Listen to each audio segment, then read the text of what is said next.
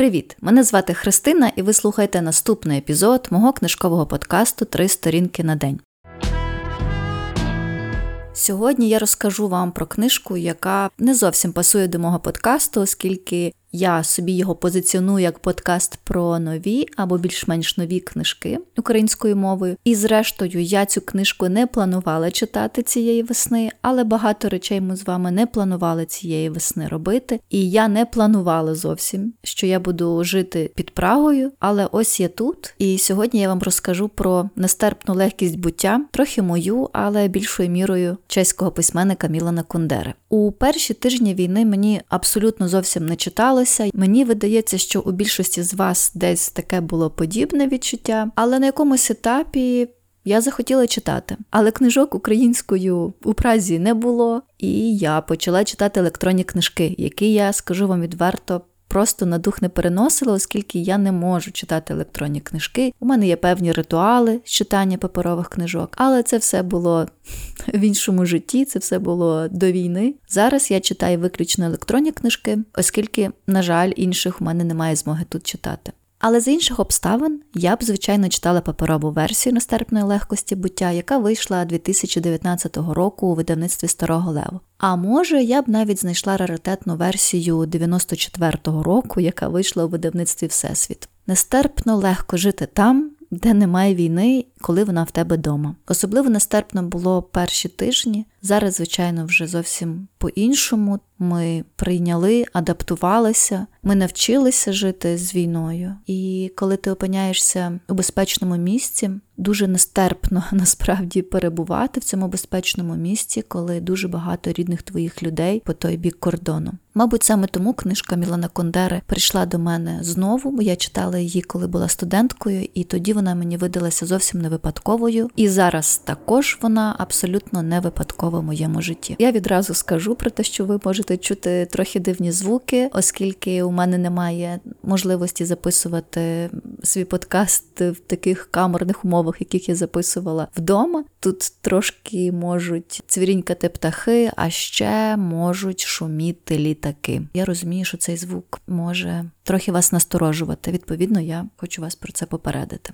Нестерпну легкість Кундера написав у 82-му році, живучи у Франції, і вона вперше вийшла французькою мовою, а вже пізніше чеською. У ній багато Праги, але не туристичної, багато Праги 60-х-70-х років, тоді, коли вона була захоплена радянськими військами в часі праської весни 68-го року.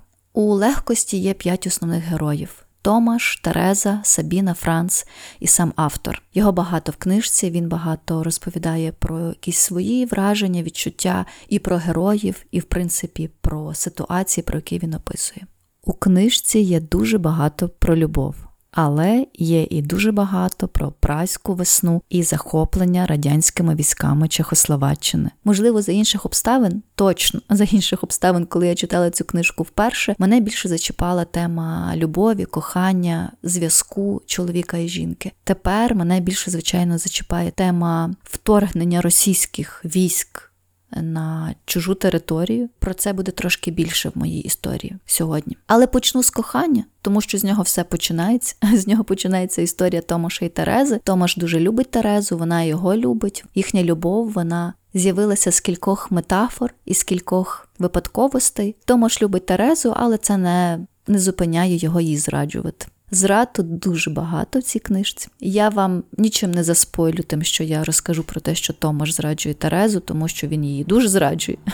Це частина їхніх стосунків. Чому Томаш зраджує Терезі? Тому що йому видається, що жіноча сексуальність це щось таке незриме і приховане, що йому, як лікарю, дуже її цікаво шукати і знаходити. І, власне, він шукає оцю оригінальність кожної жінки через секс з нею. Разом з тим він вважає, що кохання проявляється не в бажанні любощів, а в бажанні разом спати з людиною. А що Тереза? Тереза відкривається нам великою мірою у час праської весни 68-го року. Це ключова точка. Ключова точка в стосунках Томаша Терези, ключова точка у стосунках Томаша Сабіни, ключова точка у розвитку Сабіни. Тобто праська весна 68-го року, коли танки заїхали у Прагу, вона є визначальною. Я трохи розповім про праську весну, оскільки дуже часто апелюю до неї. Річ у тім, що у 60-х роках Чехословаччина ставала більш європейською країною, і тодішнє комуністичне керівництво країни на чолі з Олександром Дубчиком воно проявляло таку проєвропейську позицію. І навесні 68-го року, власне, пан Дубчик він запропонував програму дій, згідно з якою у Чехословаччині запроваджувалася свобода слова, пропонувалось відмінити цензуру, знімалися обмеження дуже багато, які на той час були у цій країні. Це очевидно не сподобалося керівництву радянського союзу, яким на той час керував Брежнєв. І у ніч з 20 на 21 серпня понад 200 тисяч військ, а це були війська країн Варшавського договору, радянські війська, частина німецьких військ, польських, мадярських. Вони війшли в Чехословаччину і захопили її. В принципі, це було мирне захоплення, оскільки лише близько ста людей загинуло в час цього вторгнення, але на тому праська весна закінчилася. Це було дуже нахабно, це було неочікувано і підло. І, власне, як пише Мілан Кундера, ця ненависть вона переходила в екстаз у неймовірній ситуації. Вона лякала і заворожувала, тому що пражани вони не могли повірити в це. Але разом з тим вторгнення воно було і трагедією, і було ненавистю, і було сповнене якоїсь дивовижної ейфорії. І ця суміш відчуттів вона власне гнала Терезу на вулиці, і вона фотографувала солдат, пражан. Вона фільмувала те, що стане історією, те, завдяки чому потім буде розвиватися її історія, історія її з Томашем вже поза межами права. Праги. В цій точці є дуже багато Терези, Терези, яка зачарує нас своєю персоною. Одна з фраз, яка мене особисто дуже зачепила, це те, що людина, яка прагне покинути рідні краї, вона явно нещаслива. Саме такою була я, були мільйони людей, які виїхали з України після 24 лютого. Коли людина на чужині, каже Кундера, вона ніби рухається в порожньому просторі по канаті без страхувальної сітки. Вдома ту сітку заміняє рідна країна, сім'я, родичі, колеги, друзі.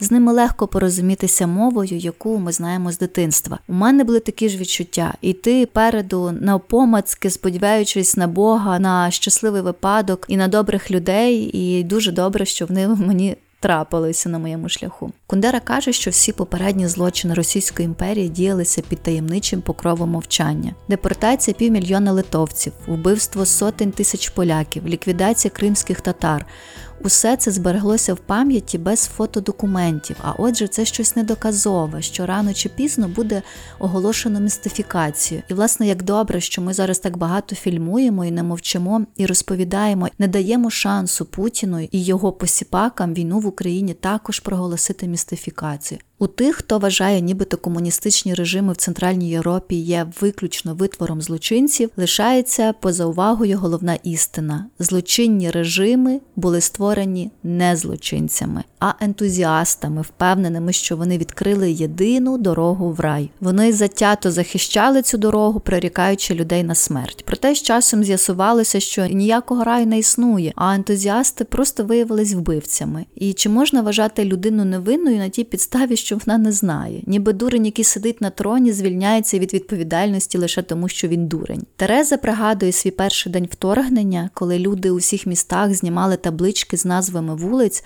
а з шляхів забирали дороговкази, на яких були написані назви міст. Це щось, мабуть, вам теж нагадує. І країна за одну ніч стала безіменною. Протягом семи днів російська армія блукала по місцевості, не знаючи, де вона є. Офіцери шукали будинки редакції, телебачення, радіо, щоб захопити їх, але не могли знайти. І вони розпитували людей, але перехожі знизували плечима і вказували неправильні адреси і неправильні напрямки. Минулі роки і раптом Тереза починає усвідомлювати і розуміти, що ця анонімність вона була небезпечною для для країни, бо вулиці і будинки вони вже ніколи не повернулися до своїх колишніх назв. Але до чого тут нестерпна легкість буття? А до того, що все наше життя воно відбувається тут і зараз. Воно відбувається без можливості повторити, без можливості наступного разу піти іншою стежиною, навчитися на своїх помилках. Людина нічого не знає, бо вона живе одне єдине життя, і вона не може порівняти його зі своїми попередніми життями, аби виправити його в наступних життях. Бо людське життя відбувається лише раз, і як каже Кундера, історія така ж легка, як і окреме людське життя. Вона нестерпно легка, вона легка, як пух, як звихрений пил, як те, чого завтра вже не буде. Чи все, про що писав Мілан Кундера про нього? Багато хто із дослідників творчості Кундери каже, що так, тому що він дуже болісно пережив власне прайську весну. У нього були проблеми із режимом. Врешті він переїхав до Франції, писав свої твори французькою мовою, і лише згодом вони почали видаватися чеською. У нього були свої внутрішні конфлікти із своєю країною, із своїми людьми. Але разом з тим він каже, що герої мого роману це мої власні можливості, які не здійснилися. Тому я всіх їх однаково люблю, і всі вони однаково мене лякають. Кожен із них переступив межу,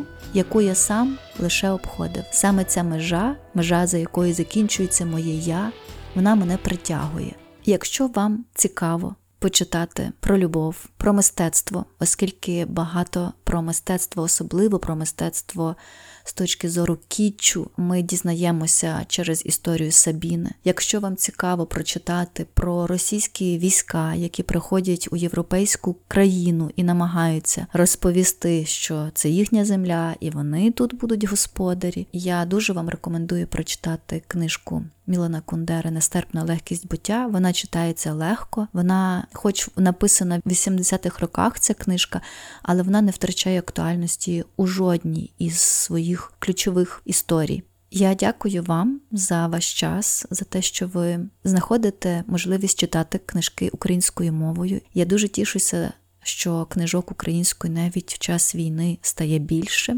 Я дякую, що ви знайшли час на повернення мого подкасту, і я буду вам неймовірно вдячна, якщо ви, як вже з доброї волі, задонатите тим, кому ви довіряєте, тим, які роблять все можливе. Аби війна в Україні закінчилася якнайшвидше. З вами була я, Христина, і подкаст Три сторінки на день. Читайте і бувайте!